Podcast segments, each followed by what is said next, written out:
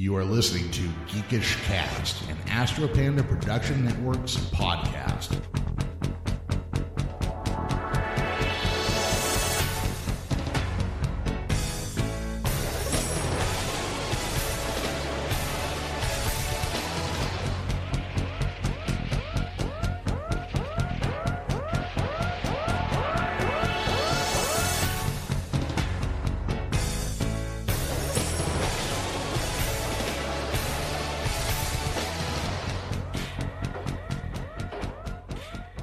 Geekish Cast, episode 166, the Kevin Eastman interview from Tracy Comic Con 2017.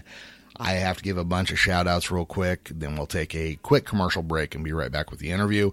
First off, I want to thank everybody at Shedskin Reptiles and Become One Voice Morgan, Rachel, Zion, Erica, Jeff.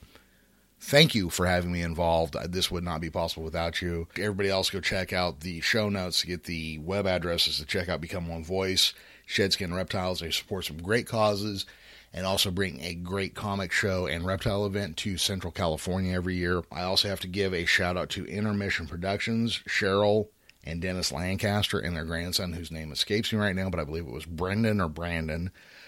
Great people, do a lot of great stuff in entertainment, but also in helping uh, places like Become One Voice here in the Central Thank you guys so much. I really appreciate all your help and everything you've done. Also, want to say that the first question that is asked is Kathy Garver, who played Sissy on Family Affair and Firestar on Spider Man and His Amazing Friends. She was not mic'd when, you, when she asked the question, so I hope it comes through well enough for you to hear it. So, we're going to take a break. We'll be right back with the interview. Thank you, everybody, for tuning in, and uh, I'll see you in a week or so. Ladies and gentlemen, still going strong 32 years later. Please welcome Kevin Eastman, creator of the Teenage Mutant Ninja Turtles. Hello, Tracy. So excited to be here with you guys. Thanks for coming out and sharing your Saturday. And uh, thanks for uh, um, being part of this great event and part of this awesome uh, charity event for the uh, Make-A-Wish Foundation. We're proud to be here and thrilled to be here. And this is my friend... Um, Jeremy with Geekish Cast. Yes. This is Kevin Eastman from uh, Teenage Mutant Ninja Turtles Heavy Metal Magazine. Let's get a hand for him. Oh, thank you, thank you, thank you. Thank you. What a, what a great act to follow. So nice to be here following you. Thank you, um, so yeah, you, typically we do a slideshow and, and do some questions, but um, we're going to do something fun. And we're going to do sort of recreate sort of. Uh, well, what we're going to do is we're going to record a small episode for the podcast, Geekish Cast, and so this is my chance to interview a guy whose comics I've been reading since the sixth grade. My goodness, pretty pretty big deal for me. So I want to start with this: When did you get turned on to comic books? Um, it's a great question. Um, I was a, I grew up in a very small town in Maine, and um, and there was not a lot of things to do there.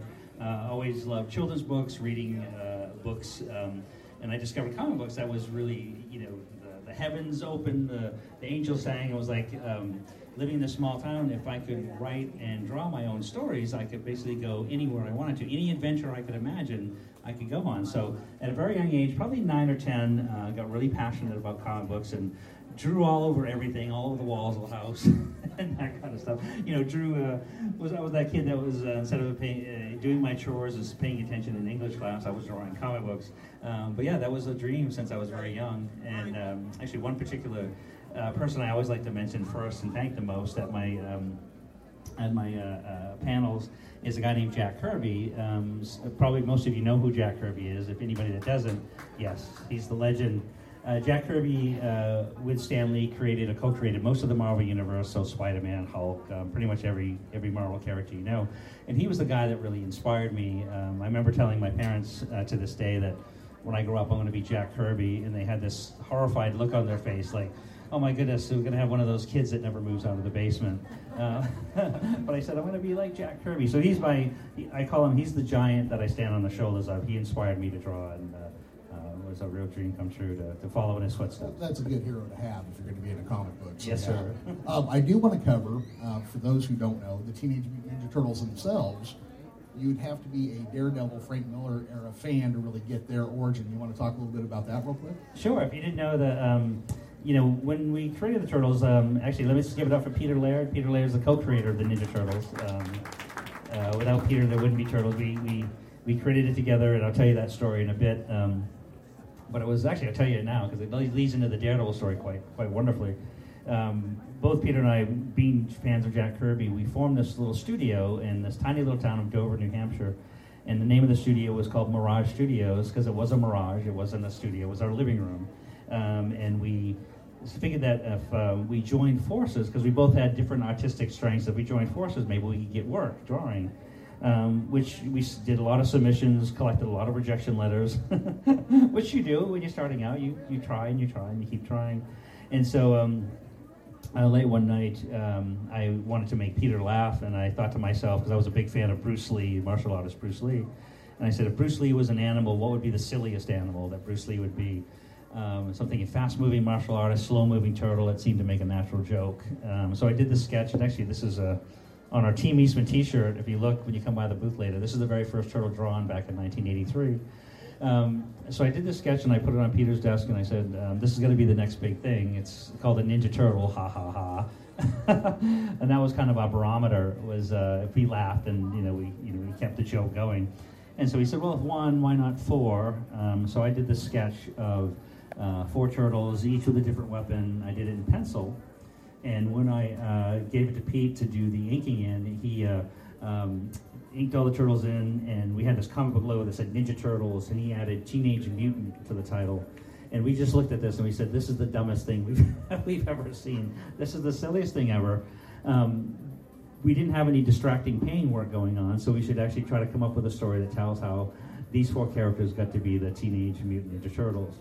And that was uh, November of 1983, and throughout uh, 1983, early 1984, we worked on the origin story. And what we did is, following guys like Jack Kirby, we loved, uh, um, uh, you know, characters like Daredevil, which is by Frank Miller. We, um, the Fantastic Four. We had a superhero group. So we picked all of our favorite parts of comic books um, and kind of put them into a blender, and out came the Turtles. Uh, and, and, and, the origin of the turtles. And there's actually, if you know Daredevil, if you guys are fans of Daredevil comics, um, um, and things like um, Daredevil's mentor, the new TV series, especially the Frank Miller series, was a guy named Stick. Uh, we have Splinter, the Turtles' mentor.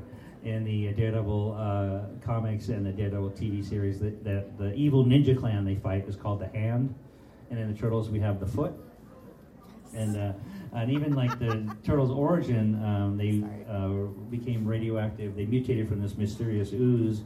And in the Daredevil origin, um, as the story goes, there's a um, blind man about to step into a busy New York City street. There's a truck barreling down the street, and young Matt Murdock jumps out to save this blind man. Um, when he does, the truck um, puts on its brakes, jarring loose a canister of radioactive ooze from the truck. Comes loose in the truck, hits young Matt Murdock near his eyes, um, blinding him and making him, turning him into Daredevil. But in the Daredevil comics, they never said what happened to that canister of ooze. So in the Turtles' origin, it's the same story, except we had the canister continue bouncing down the street. and this poor young boy was standing precariously close to a sewer opening with a, holding a terrarium, a glass terrarium with four turtles in it. Canister strikes the terrarium, into the sewer they go. Uh, there just happens to be a rat down there. So you see, it's very much tied into the Daredevil origin. Um, but my favorite part is um, when we started working on the origin story was coming up with the names, and that's one of the most asked questions, which I love, is uh, you know, where did you come up with the names of the turtles? Because they're named after Renaissance artists. Um, and that was, um, you know, when you're talking something as silly as Teenage Mutant Ninja Turtles, we said at first, well, traditional Asian names seemed appropriate because it was, uh, you know, the Japanese history and the legend and, and uh, the inspirations there. But it was still, it's not silly enough. Uh, Doug, Bob, Steve, uh, still not silly enough. And I just blurted out because I was a big fan of Leonardo da Vinci. And I said, well, what if we name one Leonardo and the other one Michelangelo and Raphael? And of course, Peter laughed, and that's where we started the, the whole name thing. So. How much of that was you just trying to bust each other up? Was that the big part of creating the turtles? Yep. Yeah, that's... it was. Uh, it was definitely was. You know, we. You know, as I said, um, uh, laughter was our best barometer. So it was like, you know, if it made us laugh, and you know, because we never. You know, you have to keep in mind when we we printed the first issue, we we borrowed a little bit of money from friends and family to print the first issue. We never thought we'd sell a single a single copy of it. So um, from the very beginning, we were writing this book for ourselves. And so we said, let's write a kind of story that we'd like to read. Nobody else is going to read it anyway, so let's do something we really enjoy. And uh, so all the drawing, all the storytelling, everything was just basically done for us. And then, and then one question I had, and this is something maybe maybe this is apocryphal, but I heard you worked in newspapers before you or journalism of some kind. So you actually knew how to create publicity for your comic, which is something a lot of artists could learn probably just from reading your story. What what did you really apply to get the word out about Teenage Mutant Ninja Turtles originally? Because it went from a book you and your buddy were trying to bust each other up with to a huge worldwide phenomenon.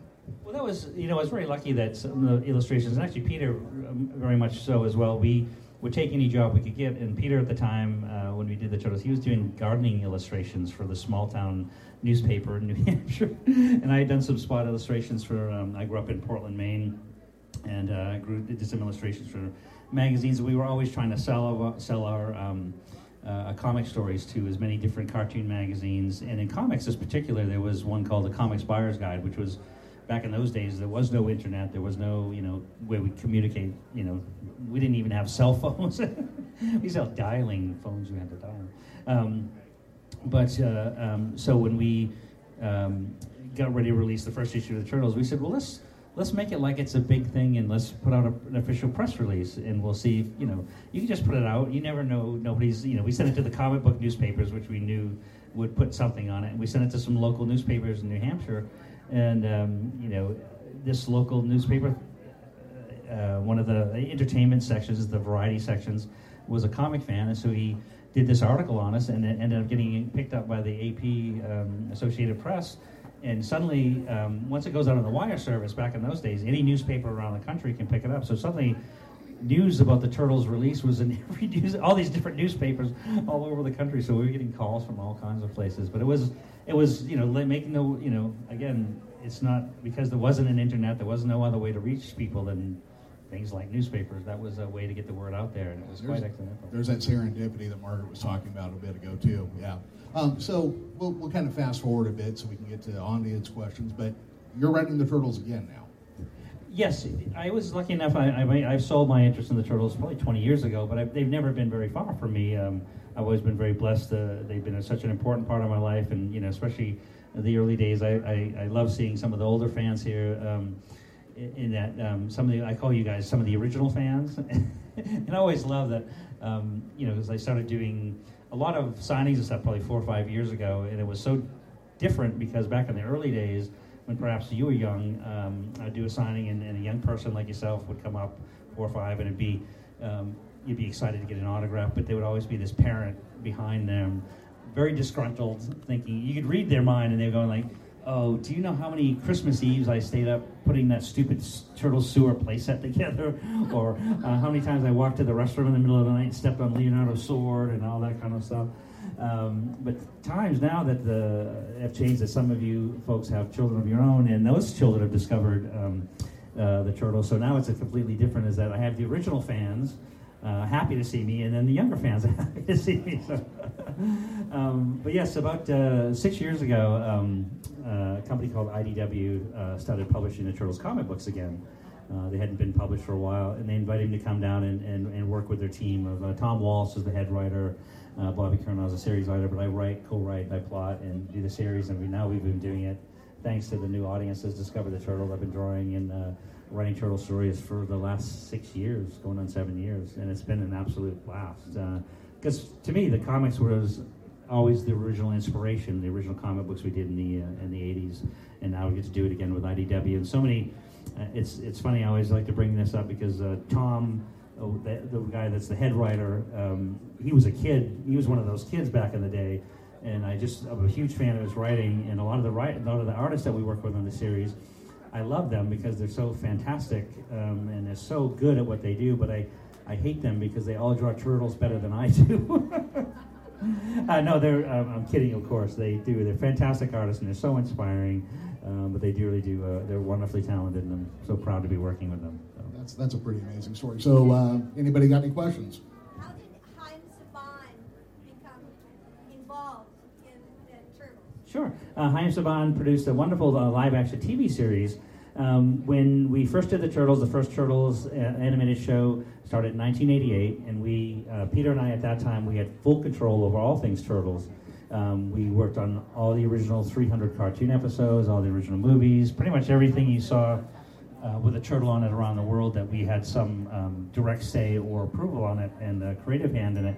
And then it was um, around 1995 that the cartoons. I don't know if you remember a lot of fans. It was like there was a lot of TV networks like NBC, ABC, CBS always had a big cartoon program, especially on Saturday mornings.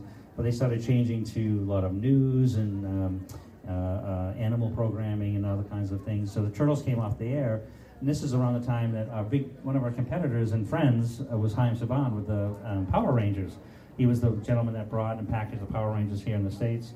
Um, so he came to us with this idea. He said, "Wouldn't it be great if we made a new Turtles um, TV show, and this time live action, because it had only been animated." There've been live action movies and animated uh, TV shows, but no uh, live action TV series. So we, we did a wonderful program with Haim. We did 26 episodes.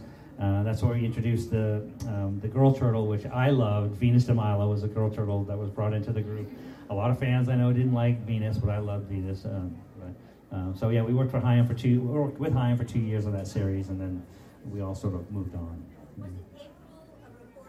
Yeah, April was a reporter from the very first cartoon show. Um, and we loved it. She was a scientist in the comic book, but when we did the um, when we started doing the uh, designing the cartoon series, we wanted her to be more involved with the turtles, um, as sort of, sort of like a, a big sister, if you will. So we made her a reporter and had her. Yes, I went on the interview for that. You did? Awesome. And I, I, I did a great job. I thought, oh, this is perfect. And then my, my agent called back and they said, they loved you. You had it until the very last minute. Oh. And they wanted, I know your voice. I said, well, why didn't you tell me that? anyway, that's, that's my main reason besides you telling me.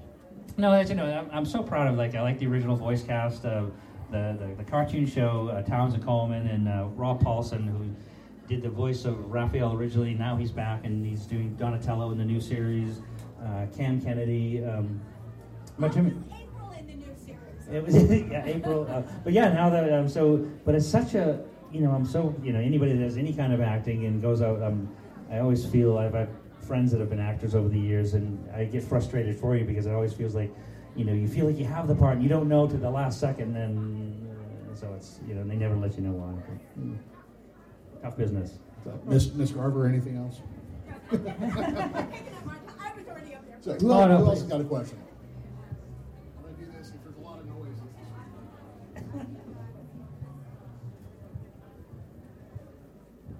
Hi, Kevin. I'm a How are you, huge- sir? Good.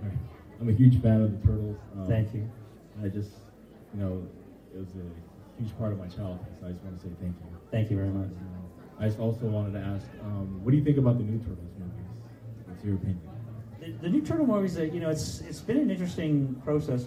When I look back at the um, the history of the Turtles, uh, my favorite Turtle movies would be the, the first Turtle movie, uh, you know, the original 1990, Jim Henson, Steve Barron. The movie was my favorite.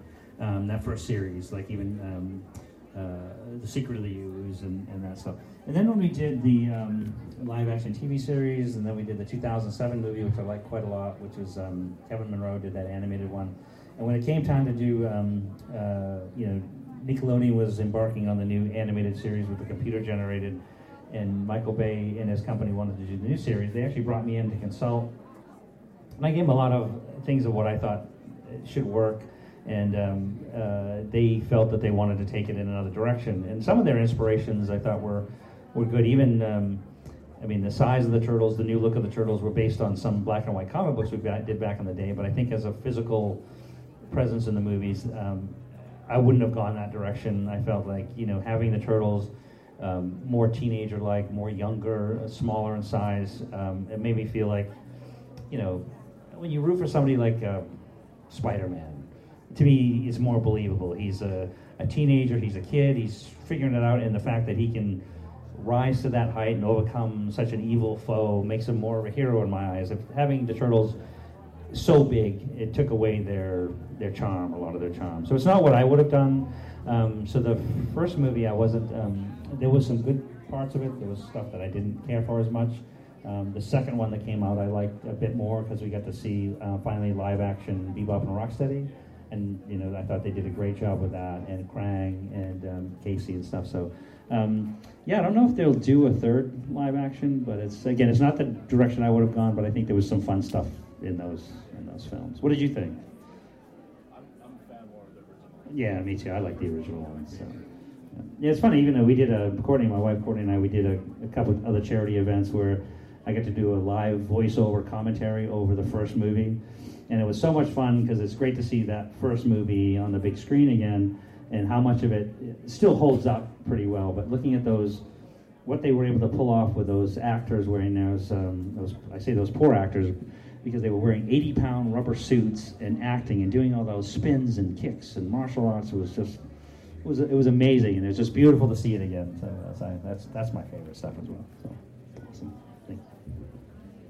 Hi, Kevin. I'm going to tell this story again. I told you outside. Oh, yeah, but, please. Um, because of Kevin, I met my wife. Um, my wife had gotten the rights to do promotions for New Line Cinema's movies. And I was building mascot suits at the time, so she called and hired me to build some turtle suits for her. And so when she came up to pick up the suits, wow, that's my wife back there handling the sound. Hi. Oh, nice to meet the other half. My wife Cheryl. Still married to him, yes. Yes. Um, on a more serious note, one of the things that Kevin has done is he's created a character that's touched a lot of lives, similar to what Margaret has done with Tinkerbell, what Kathy has done with Sissy. Um, meet and greets, and we opened the Secret of the Ooze, Ooze movies. We would go to hospitals and burn wards to see the kids. And I gotta, t- I gotta tell you, to see a kid that's all wrapped up in bandages and all of a sudden he gets the strength to go and do the high fives and all of that, or to become a kid's last wish. And on a couple of occasions, I was a kid's last wish, and I had to immerse myself into the wonderful world that he has created. A surrogate father who loves his kids, um, kids that work together, but yet they're not perfect. It, you have really touched a lot of lives with your creation. I, we owe you a debt of gratitude. Well, thank you know, well, thank you. You're very kind to say. You know, it's it's funny because I, you know, one of the first things I, um, whenever I do one of these um, kind of panels and things, the first thing I thank is is um, uh, Jack Kirby for the inspiration to Peter and I. I always thank Peter Laird for the co-creation, being a great partner all those years ago. But um, third, but certainly not far from least, I thank the fans because you know I think that you know I'm 55 years old. I've been drawing turtle comic books since I was 21, 22 years old. Um, my dream, like I said, when I was you know nine or 10 years old, was to be Jack Kirby to draw comic books for a living, and I would not be able to do that if not for you guys. I mean, to have one single fan, to have look how many of you coming sitting here listening to me, blah, blah, blah. Um, but I have the greatest job on the uh, on the planet because of you guys, and I do thank you sincerely. Um, I, I do. I, I can't believe I get to get up every day and do that.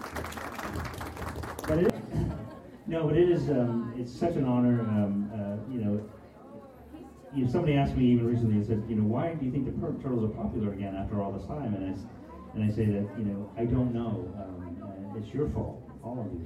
Um, and I say that because you know, when I was a kid, you know, uh, nobody could tell me what I liked, what, what I thought was cool. Kids decide what's cool.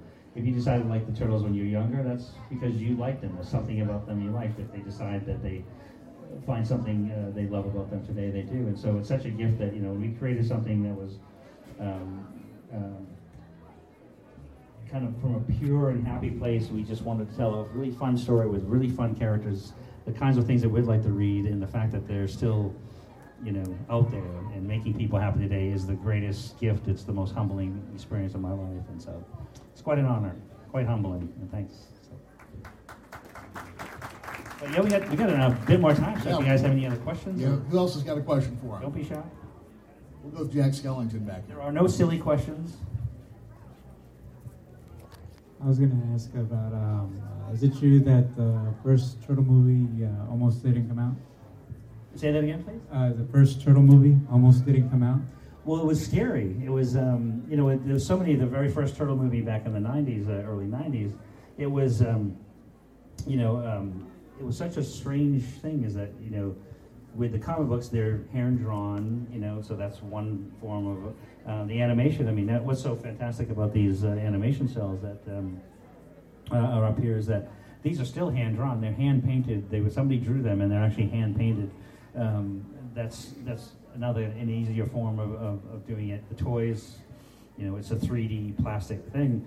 But to do the live action movie, it's like how do we pull off a live action movie um, if you don't believe the turtles, if you can't make the turtles act and emote and, and have the people believe in them, uh, it's just not going to work. Um, but even when uh, this started coming together, it wasn't until Jim Henson came on board um, with his fantastic Muppets and uh, his puppetry. And in fact, so many of the uh, the animatronics that were created for that movie, um, literally he, you know, the stuff that he patented, he made stuff that made those um, uh, puppets work and act and emote. And uh, you know, even then, I remember, you know, even like when we were first uh, the first couple weeks on set when they were shooting in Wilmington, North Carolina it was very close to a military. It was a, an airport was nearby, and it was on the same wavelength of some of the wireless stuff. So the things would be going off and doing crazy things.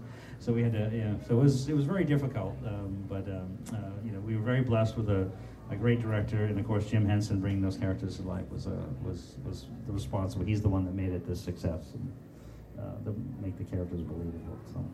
Kevin, I'm going to ask a non-turtle question real sure. quick. How did your involvement in Heavy Metal magazine come about?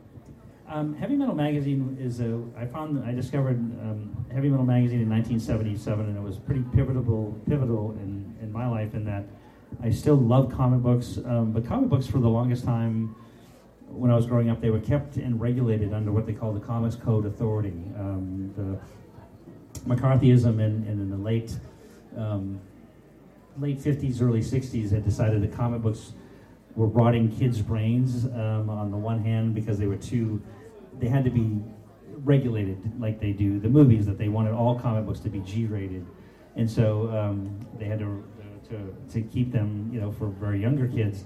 And so by the time I was like 12 or 13, um, I was kind of getting bored with them, the same kind of things. And then along comes Heavy Metal Magazine, and Heavy Metal Magazine um, uh, it was the first of its kind that imported a lot of European comic books um, that had much edgier and older science fiction, not because it was adult themed, it was just like more intelligently written science fiction, more intelligent kinds of storytelling. And so when I found heavy metal, it made me realize and it cemented in my my creative mind that um, any kind of story I could imagine, like when I was a kid growing up in Maine, any kind of story I could imagine and could write and draw, um, I could do it, and heavy metal proved it. So I was really inspired by it to continue drawing, continue to pursue a career in, in comic books, and then through the success of the Turtles years later, I actually bought Heavy Metal magazine um, in 1990, and I still own part of Heavy Metal magazine, and we still publish a lot of um, uh, European material um, for the most part, European comics, all kinds of comics.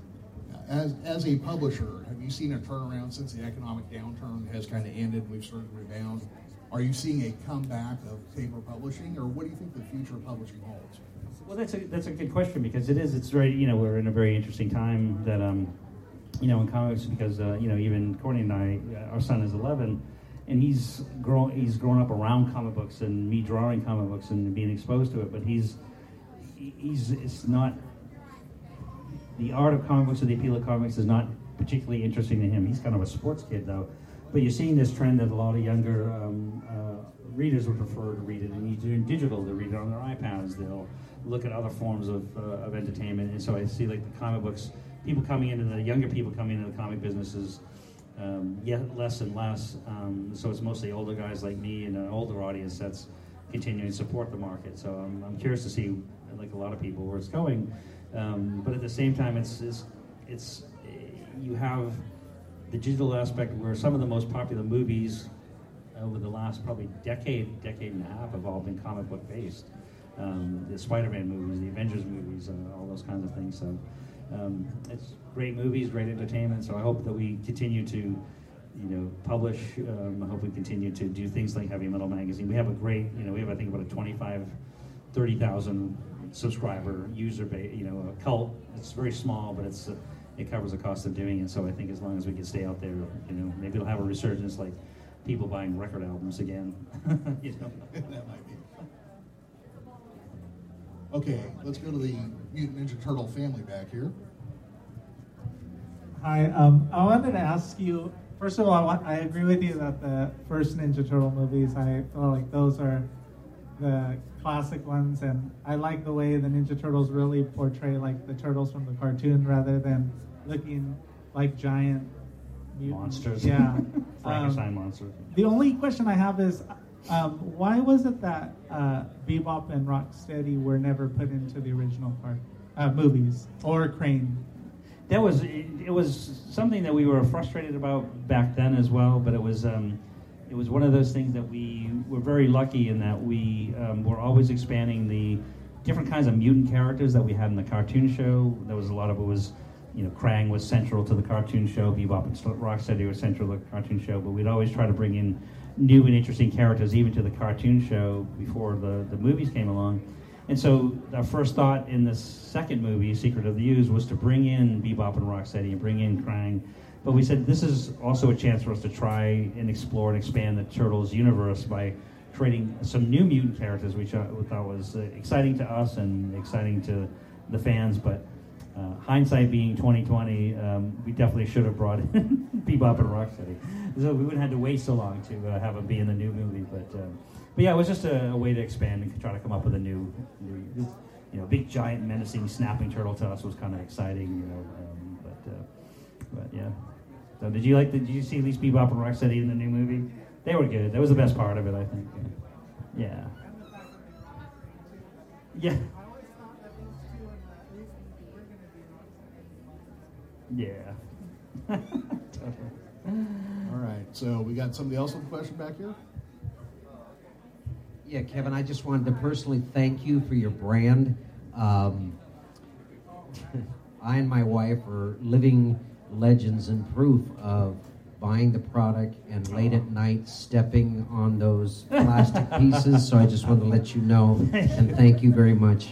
well, thank you for support all those years. I, it is a, you know, I remember, um, and I was talking to an older, uh, an original fan, and he said this, you know, recently, and he was like, "Why did that stupid blimp never stay inflated?" And I said, I, I was like, because that was one of those things that every child wanted that turtle blimp for Christmas, but the thing would never stay inflated, and um, and uh, uh, all the when they came out with the Technodrome or the Turtle Sewer playset, that was like it was it was great because there was a lot of pieces to it, but uh, how many parents stayed up Christmas Eve putting that beastly thing together? So. I don't, I'm not sure if it's defunct, but didn't you have an art and word museum? And I'm just wondering if that's still around and what happened to the artifacts or the artwork? No, thanks. It was actually originally it was um, I uh, built it in 1990 in uh, Northampton, Massachusetts. It was called the uh, Words and Pictures Museum, and it was uh, dedicated to showcasing uh, comic book art as uh, you know that you know because I always thought that um, the combination of words and pictures to tell a story goes back to cavemen, cave painters, all the way up through history. You can see uh, illustrations supporting text and words and you know, pictures right to uh, comic books. Um, so I had the, the, the gallery, uh, was a museum for about seven years and, and, basically just ran out of turtle money to keep it afloat.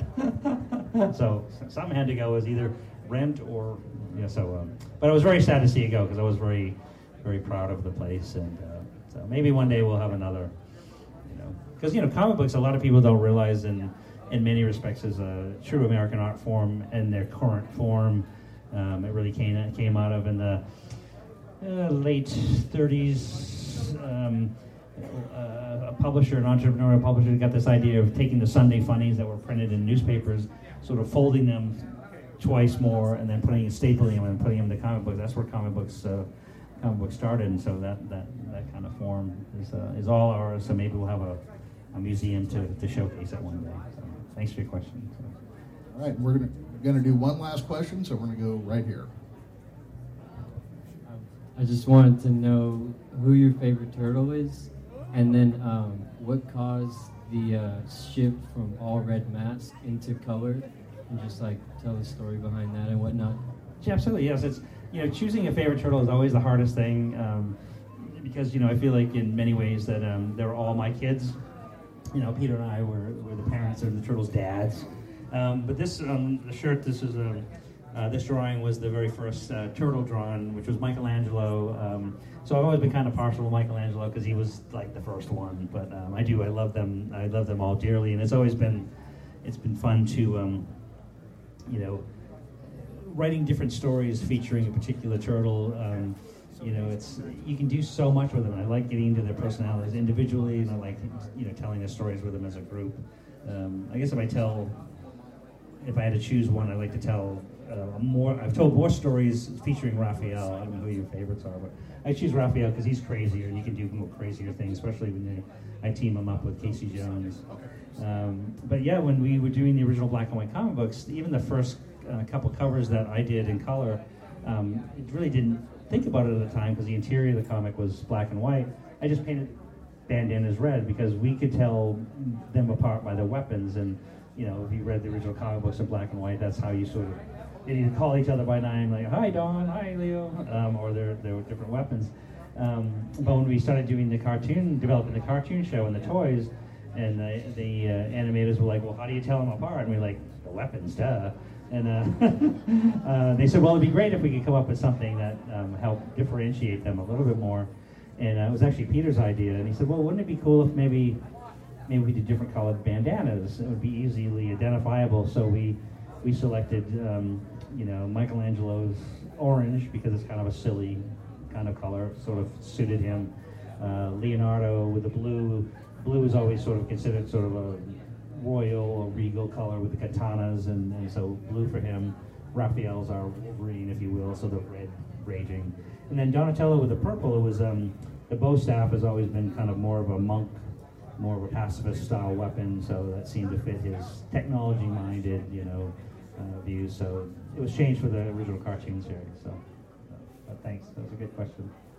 All right, so that kind of wraps up the questions, Kevin. How about you do your spiel for the end of the end of the interview here? Absolutely, yes. Um, I want to say uh, thank you again for the um, the folks here in Tracy for inviting us up here to come to the show. We've been trying to get up here for a couple of years.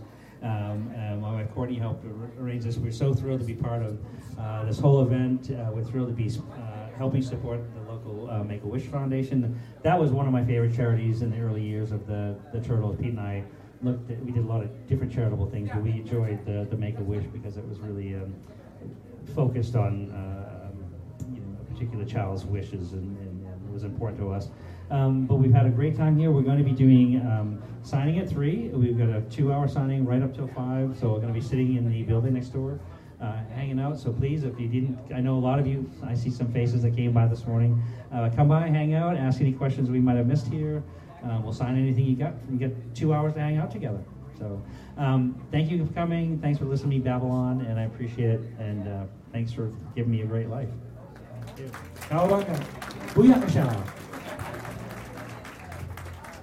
Thank you, Kevin. It's a real, real pleasure. So let's hear it for him one more time.